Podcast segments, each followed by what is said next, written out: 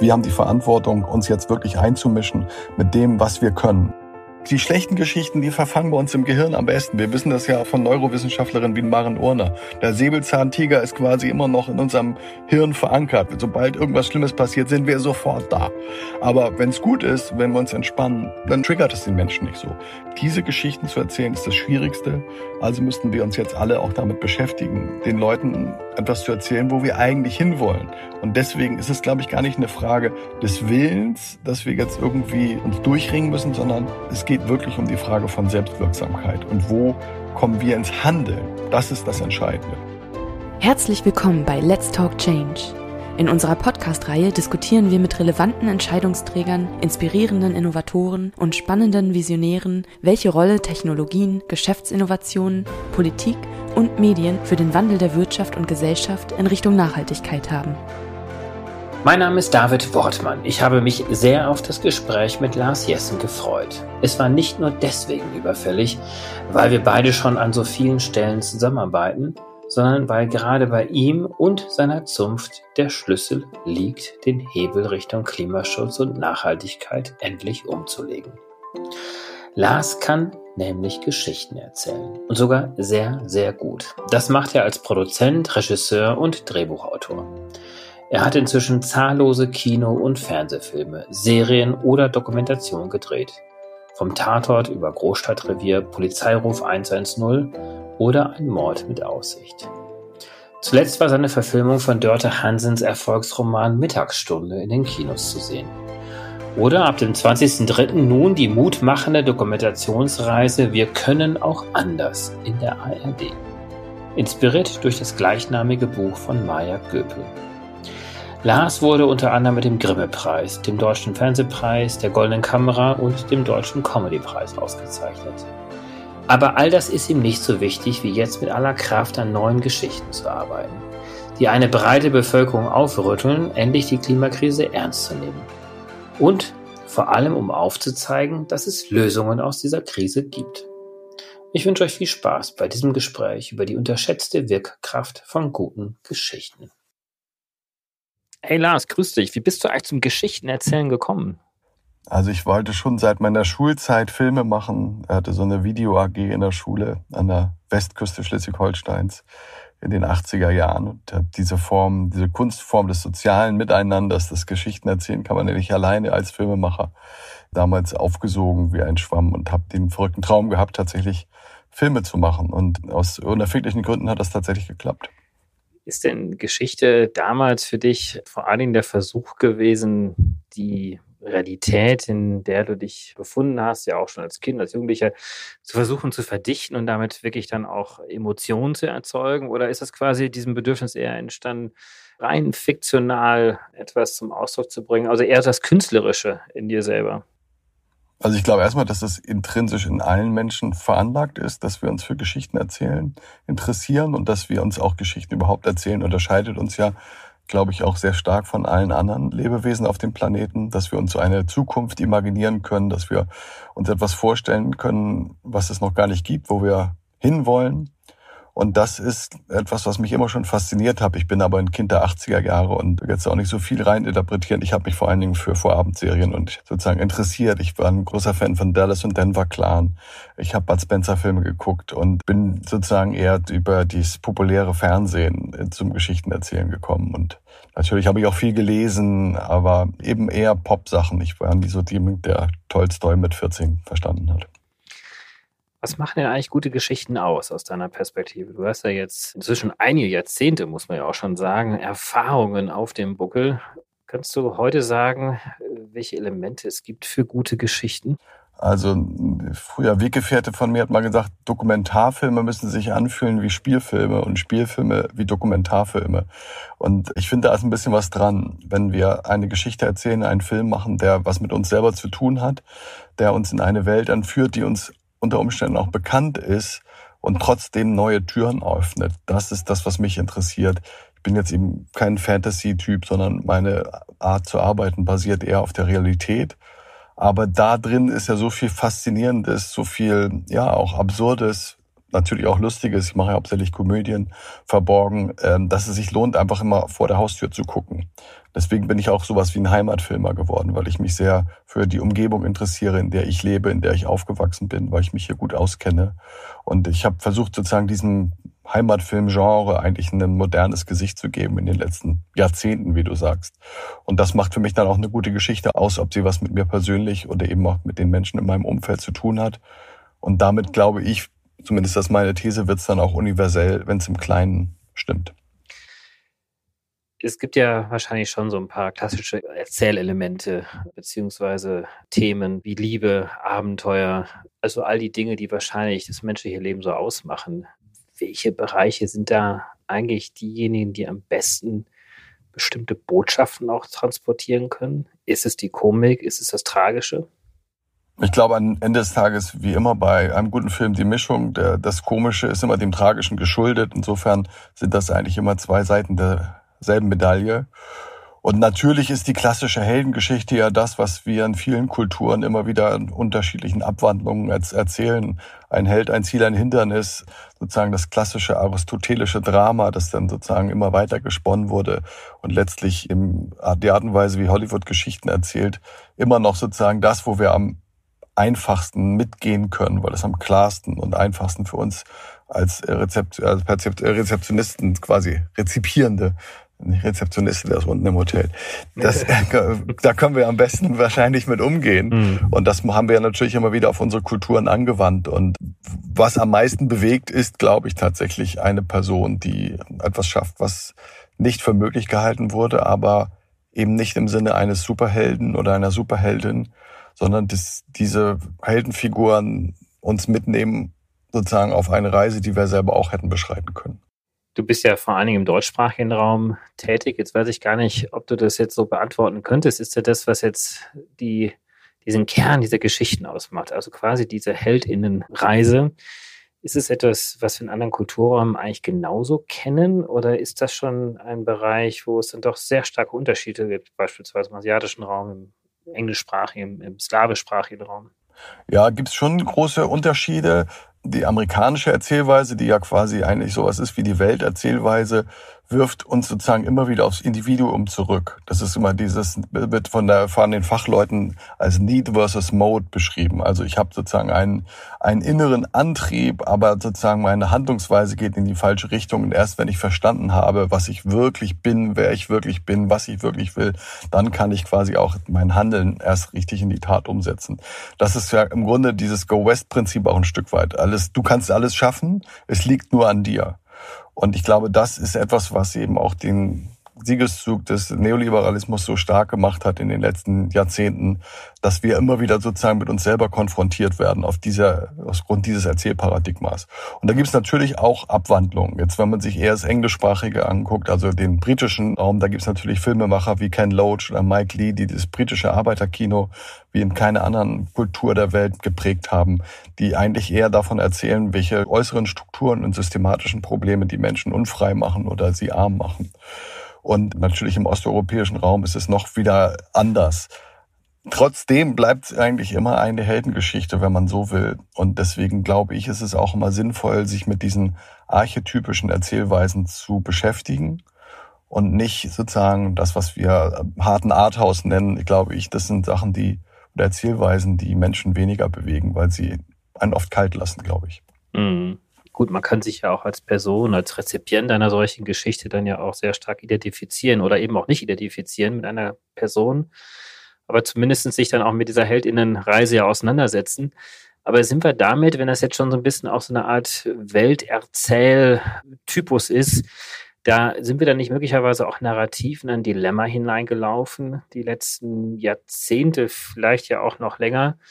Denn wenn schlussendlich alles immer auf das Individuum zurückfällt, dann müssen doch eigentlich so riesengroße Themen wie die Klimakrise gar nicht stemmbar sein und gar nicht lösbar sein, wenn schlussendlich jeder eigentlich immer das Gefühl hat, ich bin derjenige, der oder die die Verantwortung trägt, aber ein so großes Problem, das schaffe ich ja gar nicht ganz alleine. Ja, das ist natürlich ein ziemliches tiefes Loch, in dem wir da drin gelandet sind. Ich selbst muss sagen, habe auch jahrelang geglaubt, dass mein CO2-Fußabdruck irgendwie wichtig wäre und bin meinen Mitmenschen moralisch furchtbar auf die Nerven gegangen. Das hat schon sehr, sehr gut funktioniert. Und das ist ja auch keine Sache, die einfach so im Himmel gefallen ist, sondern es war ja eine klare Strategie von, von Ölfirmen, die sich das quasi selber so zurechtgelegt haben, weil sie wussten, es funktioniert gut und weil wir so auch natürlich dann irgendwie ja moralisch immer gut sein wollen. Und das hat natürlich zu verheerenden Problemen geführt, weil das hat sich so sozusagen in die Hirnrinde unserer Gesellschaft gefressen, wenn man das so sagen kann. Also allein diese Geschichte von Wirtschaftswachstum bringt Arbeitsplätze. Das ist einfach so tief eingebrannt in uns, das ist fast wie in der DNA zu tun. Da dem zu widersprechen, ist schon wahnsinnig schwierig. Insofern ist das natürlich unglaublich schwierig aufzubrechen, aber meine These oder, oder auch mein Appell an meine Kolleginnen und Kollegen ist, diese Geschichten neu zu erzählen, ist wahnsinnig schwierig. Also braucht es im Umkehrschluss auch die Besten unserer Zunft, wenn man so will, die sich jetzt eben einmischen und andere Geschichten erzählen und eben die von Gemeinschaft und Aufbruch erzählen und eben aber auch von den systematischen oder systemischen Problemen erzählen, mit denen wir konfrontiert sind, die aber wiederum auch lösbar sind. Wir leben ja, zumindest wir beide, die wir reden, in einer der freiesten Welten, die man sich nur vorstellen kann und einer der bestfunktionierendsten Demokratien der Welt. Insofern, wer, wenn nicht wir, könnten dieses Paradigma durchbrechen. Also dann doch wieder quasi wir, die Heldinnen, die das versuchen müssen zu schaffen. Wir sind ja umgeben von Narrativen. Du hast es ja gerade so ein bisschen ja schon anklingen lassen. Der Liberalismus, der Kapitalismus, Religionen, aber natürlich auch die Stars dieser Zeit, die mit gewissen Bildern durch die Welt gehen und mit denen sich dann viele auch identifizieren. Das heißt, wir sind ja eigentlich verstrickt in so unglaublich verschiedenen Narrativen, muss denn jetzt genau das passieren, was ich jetzt gerade verstanden habe von dir, dass das wirklich mal aufgebrochen werden muss und dass man wirklich mit einem ganz starken neuen Narrativ jetzt so etwas wie Lösungen für die Klimakrise beispielsweise oder für ein nachhaltiges Leben oder für die Transformation hin zu etwas Besseren, dass das quasi mit einem riesengroßen Aufbruch verbunden sein muss? Oder muss man das einfach schon eher versuchen, geschickt in die existierende Narrative mit einbinden. Also dass quasi auch die Lösung der Klimakrise ein Teil des Narrativs des Liberalismus ist beispielsweise ist, dass natürlich auch der Kapitalismus hier eine gute Rolle spielen kann. Ich weiß nicht, ob du verstehst, auf welche Frage ich hinaus möchte. Kannst du das so ein bisschen nochmal einordnen für uns? Ja, ich verstehe absolut, worauf du hinaus willst. Das sind jetzt eben aber genau die Probleme und auch schon die Wörter, die Begriffe, die du benutzt hast, finde ich schon schwierig. Also Transformation, Nachhaltigkeit, das bringt ja schon die meisten Leute auf die Zähne, weil die das Gefühl haben, jetzt wird mir irgendwie von irgendeinem linksgrün versifften Spinner wieder etwas vorgeschrieben. Deswegen müssen wir auch da wieder erstmal anfangen, ganz neue Begriffe dafür zu finden, was wir eigentlich meinen. Wir meinen ja eigentlich ein Leben im Einklang mit uns selbst. Und das ist ja das Normalste, was man sich nur vorstellen kann, weil ohne auf dem, wenn ich den Ast absäge, auf dem ich sitze, brauche ich ja gar nicht mehr weiter sitzen. Insofern, glaube ich, müssen wir uns mit Begrifflichkeiten beschäftigen und da auch neue Begriffe finden, die adaptionsfähiger sind, wo Leute auch mitgehen können, die jetzt sich vielleicht erstmal im, im vorsichtigen Bereich von Veränderungen befinden, weil sie Angst haben vor, vor Verlusten bestimmten dessen, was sie Wohlstand nennen und sich unsicher fühlen. Ich glaube, das ist die Aufgabe von uns Geschichtenerzählerinnen und Erzählern, sich dort erstmal nochmal zu schauen, welche Begriffe sind eigentlich da die richtigen, die uns einen Weg finden, rausfinden, eben aus dieser Polarisierung ja auch, ne? dass wir eben auch schaffen, wie kriegen wir die, die Leute, die nicht unbedingt jetzt Hurra schreien nach Veränderung mit. Und am Ende ist es meiner Meinung nach ein, eben geht es ja nur um Wissenschaftskommunikation. Und die hat im Grunde sozusagen übersetzt durch uns hauptsächlich gefunden, stattgefunden mit Angst- und Doomsday-Szenarien. Also die Eisbergkommunikation hat uns nicht weitergebracht und das auch der schmelzende Gletscher hat uns nicht weitergebracht. Wir sind ja keinen Zentimeter vorangekommen. Mhm. Das ist ein bisschen zugespitzt. Aber ich glaube, um wirklich rauszukommen, brauchen wir gute Geschichten. Und das ist das Schwierigste, was es gibt. Mhm. Jetzt war ja eine der Prototypen eines Klimakatastrophenfilms war möglicherweise ja The Day After Tomorrow von Roland Emmerich. 2004 kam er raus. Das war ja wirklich ein Katastrophenfilm, der eigentlich im Zeitraffer innerhalb, ich glaube, weniger Tagen oder Wochen dargestellt hat, was eigentlich auf die Menschheit über einige Jahrzehnte hinweg ja auch zukommt. Überschwemmungen, die Zivilisation bricht zusammen und so weiter und so fort. Ist das denn sozusagen das, was wir noch mehr brauchen? Oder sind es dann doch die ganz anderen Geschichten? Und wenn ja, welche wären das? Also ich glaube, diese Katastrophenfilme bringen uns auch keinen Millimeter weiter. Ich erlebe von vielen Menschen, die sozusagen immer weggeguckt haben und jetzt hingehen und sagen, okay, will ich mich doch mal mit beschäftigen, was bedeutet das eigentlich mit diesem CO2, von dem alle reden, stellen fest, wie schlimm es tatsächlich ist, wie kurz wir als Menschheit wirklich vor der Ausrottung stehen da muss man ja wirklich nur ein paar Zeitungen lesen und sich ein bisschen, wir mal, die Augen aufmachen. Und es führt dann absolut sofort zu einer Lähmung. Dann kann man ja wohl doch nichts mehr machen. Ich hole mir noch ein Bier und, und versuche es irgendwie rumzukriegen. Und das ist ja, glaube ich, genau das, was wir nicht brauchen, sondern wir brauchen ja Handeln. Und ich glaube, dass man durch die ganzen Roland Emmerich-Filme eher in eine Schockscharre gefallen ist und nicht ins Handeln gekommen ist, weil auch alles viel zu abstrakt ist. 1,5 Grad Ziel. Was soll das denn für mich persönlich heißen? Was soll ich denn da jetzt dran ändern? Klimaneutral bis 2045. Was kann ich dazu beitragen, dass das klappt? Das ist mir alles viel zu unspezifisch und führt gar nicht dazu, dass ich selber in irgendeine von Selbstwirksamkeit komme, was ja meistens das ist, was Leute wirklich in Gange bringt. Also glaube ich, wir müssen Sachen erzählen, wo wir eigentlich hinwollen. Oder eben auch die Geschichten erzählen von den Dingen, die schon super laufen. Es wird ja immer von wahnsinnigen Technologien gesprochen, die erfunden werden müssen. Also aus meiner Sicht ist das meiste alles schon erfunden und ist auch noch billiger als das, was wir vorher hatten. Nur es wird eben immer von Angst, jetzt will der Habeck mir die Gasheizung rausreißen gesprochen.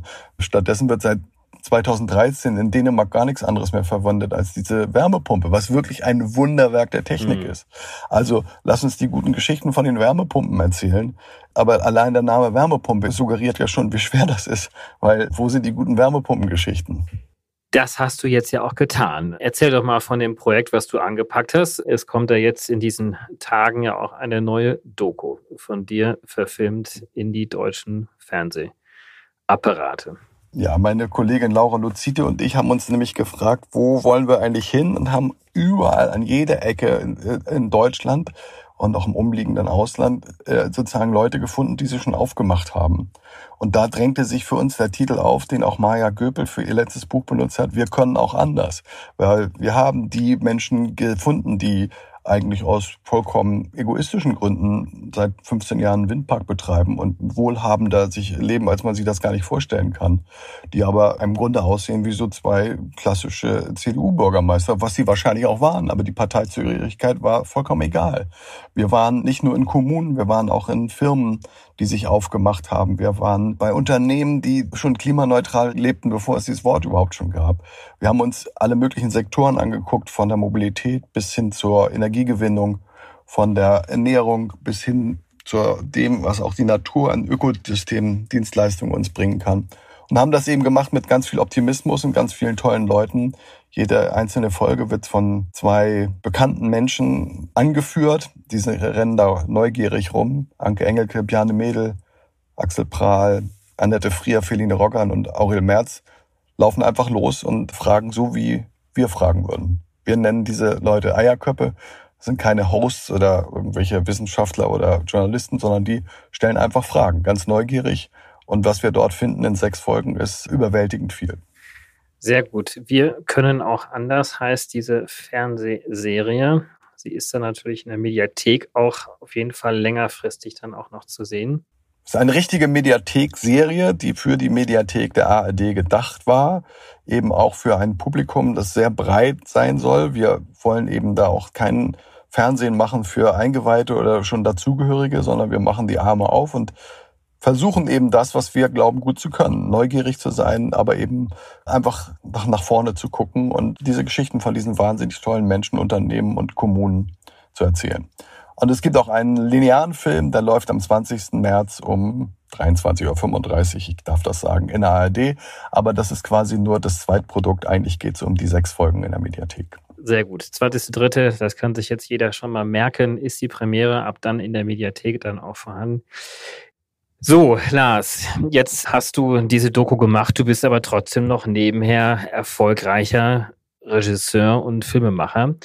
juckt es dir dann doch dann manchmal auch in den ganz normalen alltäglichen Stoff, denn diese Themen auch noch mit reinzubauen, reinzuflechten und wirkt dieses nebenher quasi möglicherweise doch noch viel, viel mächtiger als dieses vordergründige, hier ist eine Krise und hier ist eine Lösung. Ich glaube, wir müssen diese Sachen einfach jetzt wirklich überall miterzählen. Wir müssen uns aber eben auch schauen, welche Geschichten wollen wir eigentlich erzählen. Und ich selber habe auch viele Filme darüber gemacht. Also ich habe über 100 Krimis gemacht. Und ich muss sagen, ich bin davon ermüdet und gelangweilt. Aber vielleicht müssen wir eben auch mal einen Tatort erzählen, wo die Themen, die uns tatsächlich unmittelbar angehen, auch miterzählen. Aber ich persönlich habe mir vorgenommen, nur noch Sachen zu machen, die tatsächlich unmittelbar mit der Zukunft der Menschheit zu tun haben, auch wenn sich das etwas hochtrabend und pathetisch anhört, aber so einfach ist es ja. Und da kann ich nur alle meine Kolleginnen und Kollegen auffordern, sagen, guckt doch mal in euren Geschichten, wo ihr eben auch Geschichten des Gelingens und des Aufbruchs erzählen könnt. Und ich kann nur da auch appellieren, sagen, lasst uns wegkommen von den Doomsday-Szenarien. Ich glaube, die holen niemand mehr hinterm Ofen hervor. Bekommst du denn in diese Richtung schon Drehbücher gepitcht in diesen Tagen und Wochen und Monaten oder braucht es dann nochmal so einen extra Aufruf. Bitte, liebe junge Nachwuchsautorinnen und Autoren, schreibt doch bitte mehr in diese Richtung. Also es geht langsam mehr. Ne? Es gibt ja so eine Untersuchung, wo in den letzten 20 Jahren alle US-amerikanischen Drehbücher äh, sozusagen mit einer Suchmaschine durchlaufen sind und da waren alle Begriffe, die im weitesten Sinne mit Klima zu tun haben, 13 mal weniger sind sie vorgekommen als der Begriff Dog. Äh, das ist jetzt aber besser geworden. Es gibt sozusagen auch immer bei Oscar nominierte Filme, haben auch Stück für Stück ein bisschen mehr mit der Klimakrise zu tun. Aber ich glaube, dass viele sich schon aufgemacht haben. Ich freue mich über jeden Vorschlag bin jetzt ja gerade in Nizza und war vorgestern in Paris und da sieht man die Zukunft teilweise schön. Die haben die die Hälfte der Straßen zugemacht. Hier sind Fahrradwege. Die pflanzen hier die Bäume, die, die diese wahnsinnig heißen Städte in Zukunft in den, in den Sommern abkühlen. Also die haben es hier richtig dicke schon, die Franzosen. Und man merkt, die kommen ins Handeln. Und allein nur ein Dokumentarfilm über Nizza würde sozusagen in Deutschland, äh, glaube ich, Leute begeistern, weil es eben hier schon losgeht alles. Wahrscheinlich, weil der Druck hier auch größer ist und vielleicht schaffen wir es ja zu handeln, bevor der Druck zu groß wird. Mit Klaas Häufer-Oblong hast du die Produktionsfirma Florida Films gegründet. Wird das jetzt ein Schwerpunktthema dieser Produktionsfirma? Also ich für meinen Teil der Produktionsfirma kann sagen, auf jeden Fall. Ich merke aber eben auch, dass sich die, die Lage sozusagen auch in, in unserem engeren, auch etwas weiteren Kollegenkreis deutlich verändert hat. Vor drei, vier Jahren war ich natürlich immer noch so ein bisschen der Ökospinner. Mhm. Ich glaube aber jetzt Stück für Stück gar nicht so sehr, weil ich denen so auf den, auf den Sack gegangen bin, sondern eben, weil wir eben auch alle ein bisschen miteinander mitbekommen und von der Verantwortung wir auch haben, als, als die Leute, die das eben gut können. Und da bin ich relativ zuversichtlich, dass von uns dann eine ganze Menge kommen wird in den letzten, in den nächsten Jahren. In den letzten Jahren ist ja schon ein bisschen was gekommen. Kannst du jetzt schon ein bisschen verraten, welche neuen Projekte bei dir auf dem Tisch liegen? Ja, wir haben im, im, im Sommer kommt eine Serie von uns raus über das Wacken Open Air. Das hört sich jetzt auf den ersten Blick so ein bisschen so an, als ob das gar nichts damit zu tun hat. Aber das ist ja das größte Heavy Metal Open Air Festival, zumindest Westeuropas. Es ist irre, wie viele verschiedene Menschen dort zusammenkommen. Und diese Geschichte von Gemeinschaft und eben auch von etwas, was man sich gar nicht vorstellen kann, nämlich auf einem total flachen Land in der Nähe vom Nordostseekanal 100.000 Leute äh, dahin zuzulocken, um einfach nur eine gute Zeit zu haben, miteinander total friedlich Musik zu hören. Das finde ich so eine mitreißende Geschichte vom Gelingen eben auch von zwei Leuten, ja, die meine Fußballkumpels hätten sein können. Holger Hübner und äh, Thomas Jensen. Eine total mitreißende Geschichte, die wir in sechs mal 45 Minuten erzählen durften eben auch etwas von einem Erfolg und auch eine ganz besondere Heldengeschichte von zwei Menschen, die nicht unbedingt zum Helden geboren worden waren. Jetzt können ja nicht nur, wenn wir mal so ein bisschen über die Form auch sprechen, nicht nur Filme Geschichten erzählen, sondern natürlich auch gute Bücher, ähm, Podcasts, sonstige Formate, Influencer. Kannst du so ein bisschen auch vielleicht den Menschen, die hier zuhören, so einen Instrumentenkasten mitgeben, wie sie denn ihre eigene Geschichte auch gut erzählen können? Vor allen Dingen, wenn sie unterwegs sind, um auch andere Menschen ja dann doch zu überzeugen, mehr zu tun und mehr in Richtung Lösungen zu gehen, die Klimakrise beispielsweise auch ernst zu nehmen. Also gibt es da sozusagen eine Toolbox, die du dort aufmachen könntest, wie man erfolgreicher funktionieren und argumentieren könnte? Also ich würde mir erstmal die App Good News abonnieren. Das ist auch eine Zeitschrift, die auch von guten Geschichten erzählt. Da kann man sich eine ganze Menge von abgucken. Und ansonsten ganz grundsätzlich würde ich eben versuchen, Buzzwords gar nicht mehr benutzen, sondern eben zu gucken, was ist gesünder, wo ist die Luft besser, wo sind wir autarker, wo ist es billiger. Alleine die Geschichte, dass wir jedes Jahr, glaube ich, 60 Milliarden überweisen an irgendwelche Staaten, die wir im Prinzip ja gar nicht so gut finden, die uns Öl, Gas und Kohle hierher schippern. 60 Milliarden. Was, wie viel Windräder könnte man damit bauen? Ich glaube, wir müssten nur das, was wir einmal im Jahr ausgeben, investieren und wären dann 20 Jahre im Grunde kostenfrei, könnten wir unsere Energie herstellen. Also all diese Geschichten zu schauen, wo kann man sagen, wie weit es noch ist bis zum Ziel nicht darüber zu erzählen, wie weit wir noch vom Ziel weg sind oder wie schlecht alles läuft oder was alles versäumt wurde von Peter Altmaier. Das, glaube ich, interessiert niemanden und das bringt uns auch kein Stück weiter.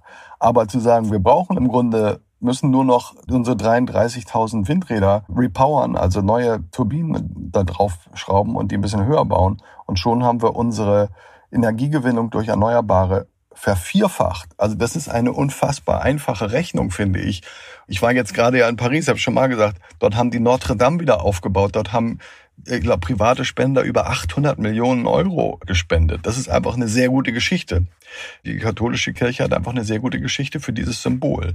Und wo sind die Symbole des Gelingens in unserem Kulturkreis? Und dann, glaube ich, kann man die Leute auch mitreißen. Dann ist es am Ende des Tages auch gar nicht so schwierig. Wir werden doch noch 33.000 Windräder neu hinbauen können und, und, und die entsprechende Menge an Photovoltaik, dann sind wir raus. Dann können wir Sauna anlassen, dann können wir Licht brennen lassen und die ganze Zeit im Auto im Kreis rumfahren, wenn, wir wenn uns danach ist. Also es ist echt einfach mhm. verglichen mit dem, was die Menschheit bisher geschaffen hat. Wenn wir wollen, dann können wir.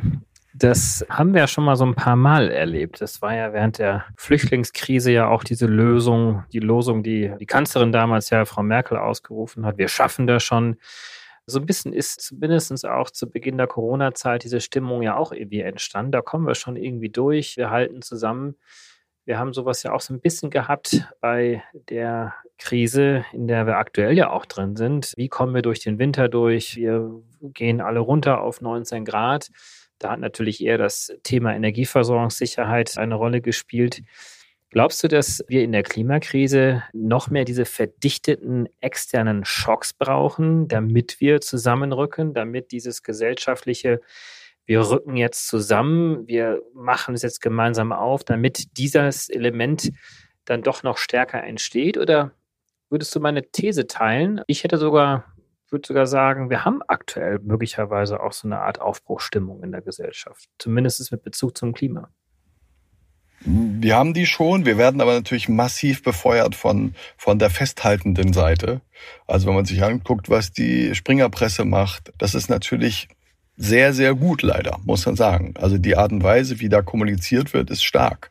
Rein formal. Inhaltlich ist es natürlich verheerend, aber da müssen wir, glaube ich, hinkommen. Wir müssen auch, ich also würde auch an meine Kollegen, die in der Werbeindustrie arbeiten, appellieren, appellieren denkt euch nicht nochmal die nächste Greenwashing-Kampagne für Range Rover aus. Ich kenne niemanden, der in der Werbung arbeitet, der wahnsinnig glücklich ist.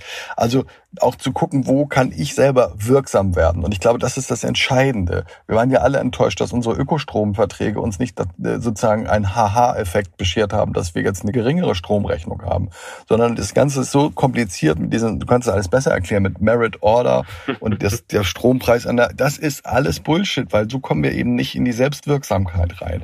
Jede Person, die eine Photovoltaikanlage sich gekauft hat, in, gebaut hat und sei es nur ein Balkonkraftwerk, weiß ich, die gucken alle auf ihre App, ich inklusive und ich sage, oh, heute habe ich aber schon so viel hergestellt und so viel gespart dadurch. Also wenn wir dahin kommen, dass wir wirklich von der Vergleichbarkeit haben, auch von Bundesländern. Ich komme aus Schleswig-Holstein. Für uns ist es natürlich der Hohn, dass wir teilweise höhere Stromkosten haben als die Bayern. Das hat ja auch wieder strukturelle Gründe. Aber das glaube ich, da müssten wir vielleicht noch einfach noch ein paar strukturelle Änderungen vornehmen, dass diese Selbstwirksamkeit stärker wird. Aber am Ende des Tages geht es vor allen Dingen eben diese Sichtbarkeit. Und das merke ich eben auch, auf dem Fußballplatz wird jetzt nicht mehr über die dicksten Autos geredet, sondern wo hast du deine Wärmepumpe her? Ich habe mir jetzt ein E-Auto bestellt, ich brauche jetzt eine Wallbox und kannst du mir nochmal sagen, wo du deine Photovoltaikanlage herbekommen hast, weil die will ich jetzt auch. Insofern glaube ich, so schlimm das letzte Jahr war, war das ein totales Veränderungsjahr. Eine Krise ist ja immer was Schlechtes, Aber im Wortsinne ist es ja, wenn ich mich richtig erinnere, auf Griechisch sozusagen der Scheitelpunkt, die Zuspitzung zu einer großen Wende, ein großer Wendepunkt. Und ich glaube, es war ein großer Wendepunkt. Die Frage ist jetzt, sind wir schnell genug? Oder lassen wir uns noch ein paar Jahre lang die Geschichten von der Bildzeitung erzählen und uns für dumm verkaufen lassen? Einer der Gründe, warum ich dich ja so unglaublich gerne hier eingeladen habe, war, dass ich fest davon überzeugt bin. Und ich weiß nicht, ob du dir deiner Rolle bewusst bist, dass deiner Zunft damit dir natürlich auch, um es jetzt noch größer zu machen, diese Last, eine riesengroße Verantwortung zukommt. Denn wir haben doch eigentlich alles. Wir haben das Geld, wir haben die Technologien. Eigentlich wissen wir auch schon, wie Rahmenbedingungen politisch gesetzt werden müssen, um diese Energiewende realisieren zu können, um ein Leben mit dem Planeten realisieren zu können, um das Klima zu schützen. Aber was uns doch eigentlich fehlt, ist der Wille und uns wirklich durchzuringen. Also dieses, wir krempeln jetzt alle mal die Ärmel hoch und packen an und dieses motivierende Element, welches dann doch eigentlich nur durch gute Geschichten, starke Geschichten und Narrative auch erzeugt werden muss. Dir ist das vielleicht nicht so bewusst oder ist ja schon klar, dass dir oder der Zupf da eigentlich meines Erachtens die größte Rolle aktuell zukommt? Ich muss beschämenderweise sagen, dass mir das erst in den letzten vier, fünf Jahren so richtig bewusst geworden ist. Ich war ein sehr politischer Mensch und als Jugendlicher. Ich bin mit meiner Mutter in eine Wohngemeinschaft in der Nähe von Brockdorf gezogen. Ich habe da mal einen Film drüber gemacht, der ist am Tag, als Bobby Ewing starb. Und dann habe ich mich so ein bisschen, mir ist auch gut gehen lassen in der Popkultur, in der Verwirklichung meiner hedonistischen Ziele. Es war wunderschön. Ich habe Preise gewonnen. Ich habe gutes Geld verdient. Es war herrlich. Ich habe unglaublich viel Anerkennung bekommen. Und dann hat mein Sohn angefangen, Umweltwissenschaften zu studieren und die ganzen harten Facts wieder nach Hause getragen. Und dann habe ich ein wahnsinnig schlechtes Gewissen bekommen, im Grunde, weil ich diesen Traum einfach gelebt habe. Und jetzt, es ist genauso wie du sagst, wir haben die Verantwortung, uns jetzt wirklich einzumischen mit dem, was wir können. Und wir dürfen unsere Kreativität nicht den festhaltenden Kräften in unserer Gesellschaft mehr geben. Das ist, glaube ich, dann kann man glaube ich, auch nicht gut schlafen, wenn man sich das vergegenwärtigt, was, was wir da eben auch an, an Bullshit verzapft haben, unsere Leute. Und wie gesagt, das ist am schwierigsten. Die schlechten Geschichten, die verfangen bei uns im Gehirn am besten. Wir wissen das ja aus, von Neurowissenschaftlerinnen wie Maren Urner. Der Säbelzahntiger ist quasi immer noch in unserem Hirn verankert. Also deswegen funktionieren Krimis und Thriller auch so gut. Sobald irgendwas Schlimmes passiert, sind wir sofort da. Aber wenn es gut ist, wenn wir uns entspannen, dann ist es eben für einen, triggert es den Menschen nicht so. Insofern nochmal dieser Appell an alle, diese Geschichten zu erzählen, ist das Schwierigste.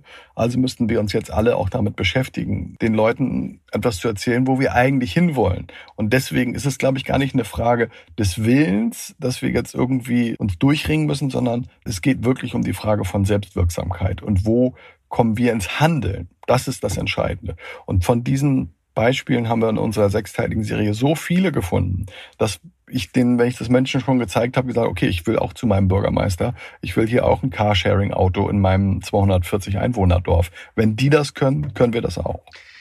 Lea Dom und Katharina von Brunswick waren hier auch schon zu Gast gewesen, sind, die ja gerade aus dieser klimapsychologischen Perspektive das Thema beleuchtet haben. Und ich wollte es auch gar nicht so sehr jetzt die Verantwortung dass nur euch Geschichtenerzählerinnen und Erzählern geben. Ich nehme es an, David, ähm, ich nehme es an, auf jeden Fall. du nimmst es an, aber das geht natürlich nur, wenn auch die entsprechenden Fakten da sind, die Technologien auch da sind und ja, einfach die Akteure auch schon unterwegs sind, die was tun und machen. Und die gibt es ja glücklicherweise ja auch schon zuhauf. Und diese jetzt ins Licht der Öffentlichkeit ein Stück weit zu zerren, das ist deine Aufgabe eure Aufgabe. Wunderbar kann man das, ich will es einfach nochmal betonen, bald dann auch in der Mediathek dann sich mal anschauen von der ARD. Aber sicherlich dann auch sehr, sehr bald in all den anderen schönen Fernsehfilmen und Kinofilmen, die aus deiner Richtung noch kommen mögen. Lars, ganz herzlichen Dank für das tolle Gespräch. Jo, danke dir auch. Herzlichen Dank fürs Einschalten. Wir hoffen, dass Sie beim nächsten Mal bei Let's Talk Change wieder dabei sind. Dieser Podcast wird realisiert durch DWR ECO, einer internationalen Cleantech-Beratung für Kommunikation, Politikberatung und Geschäftsstrategien.